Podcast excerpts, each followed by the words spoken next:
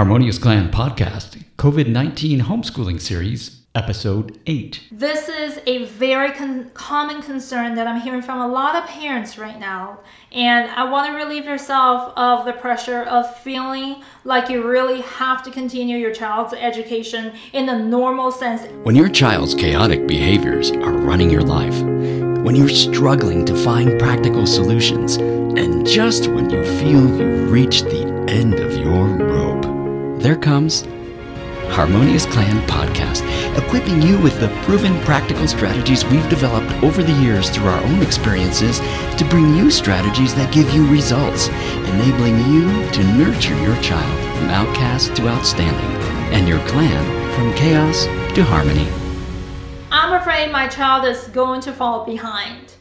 This is a very con- common concern that I'm hearing from a lot of parents right now.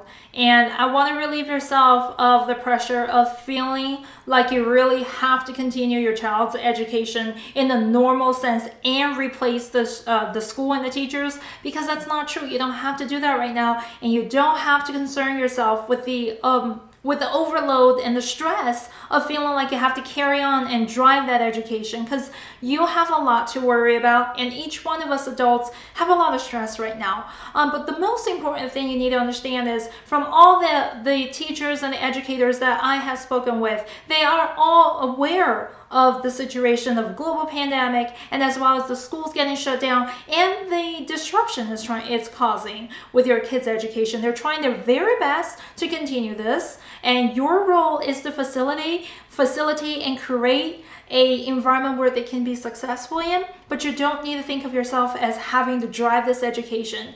And um, they all know so that when they get back, whenever schools open back in, in, in the regular buildings and get back into regular sessions, they know that they need to spend some time to meet the kids where they are and they need to spend some time to kind of close that gap of the time that they have spent at home. From all the educators that I have spoken with are very well aware um, of what's going on.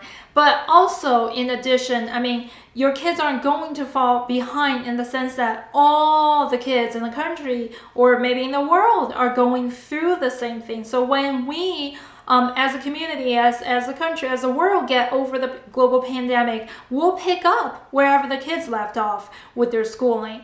But the one thing you need to do now is, if you're afraid that your kids are going to fall behind, is you need to make sure that they're at least reading something every day. And it doesn't need to be a lengthy amount of time. If your child reads, if they're just reading for five minutes, 10 minutes a day, I mean, whatever that you can easily manage and have them do without putting up a family fight, then let them read because in the end you want to make sure that they can go back to school and still remember how to read. The same with same with math. You want to make sure you're doing a little bit every day. So when they go back, they at least remember. Um, they at least remember numbers, and they they they're not like it's not like they lost two years of their education. So again, you don't need to be concerned with that. Everybody's going through the same thing. The other thing I want you to be aware of is the most of the education system across the country are built so that the curriculum is in a spiral. Um, it's recursive.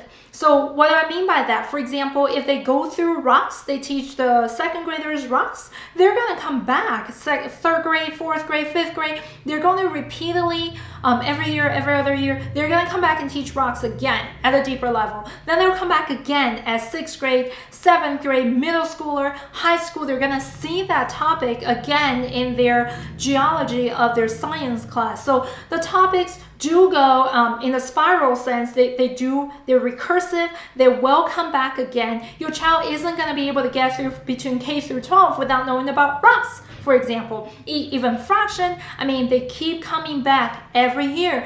They keep coming back to the same subject, the same topic, so you don't have to worry about your child missing out um, on this segment of time while we're going through the global pandemic.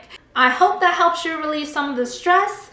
Be sure to check out the rest of the series so you get a new tip every day. You've been listening to the Harmonious Clan Podcast COVID 19 Homeschooling Series with daily two minute tips on homeschooling during this crisis.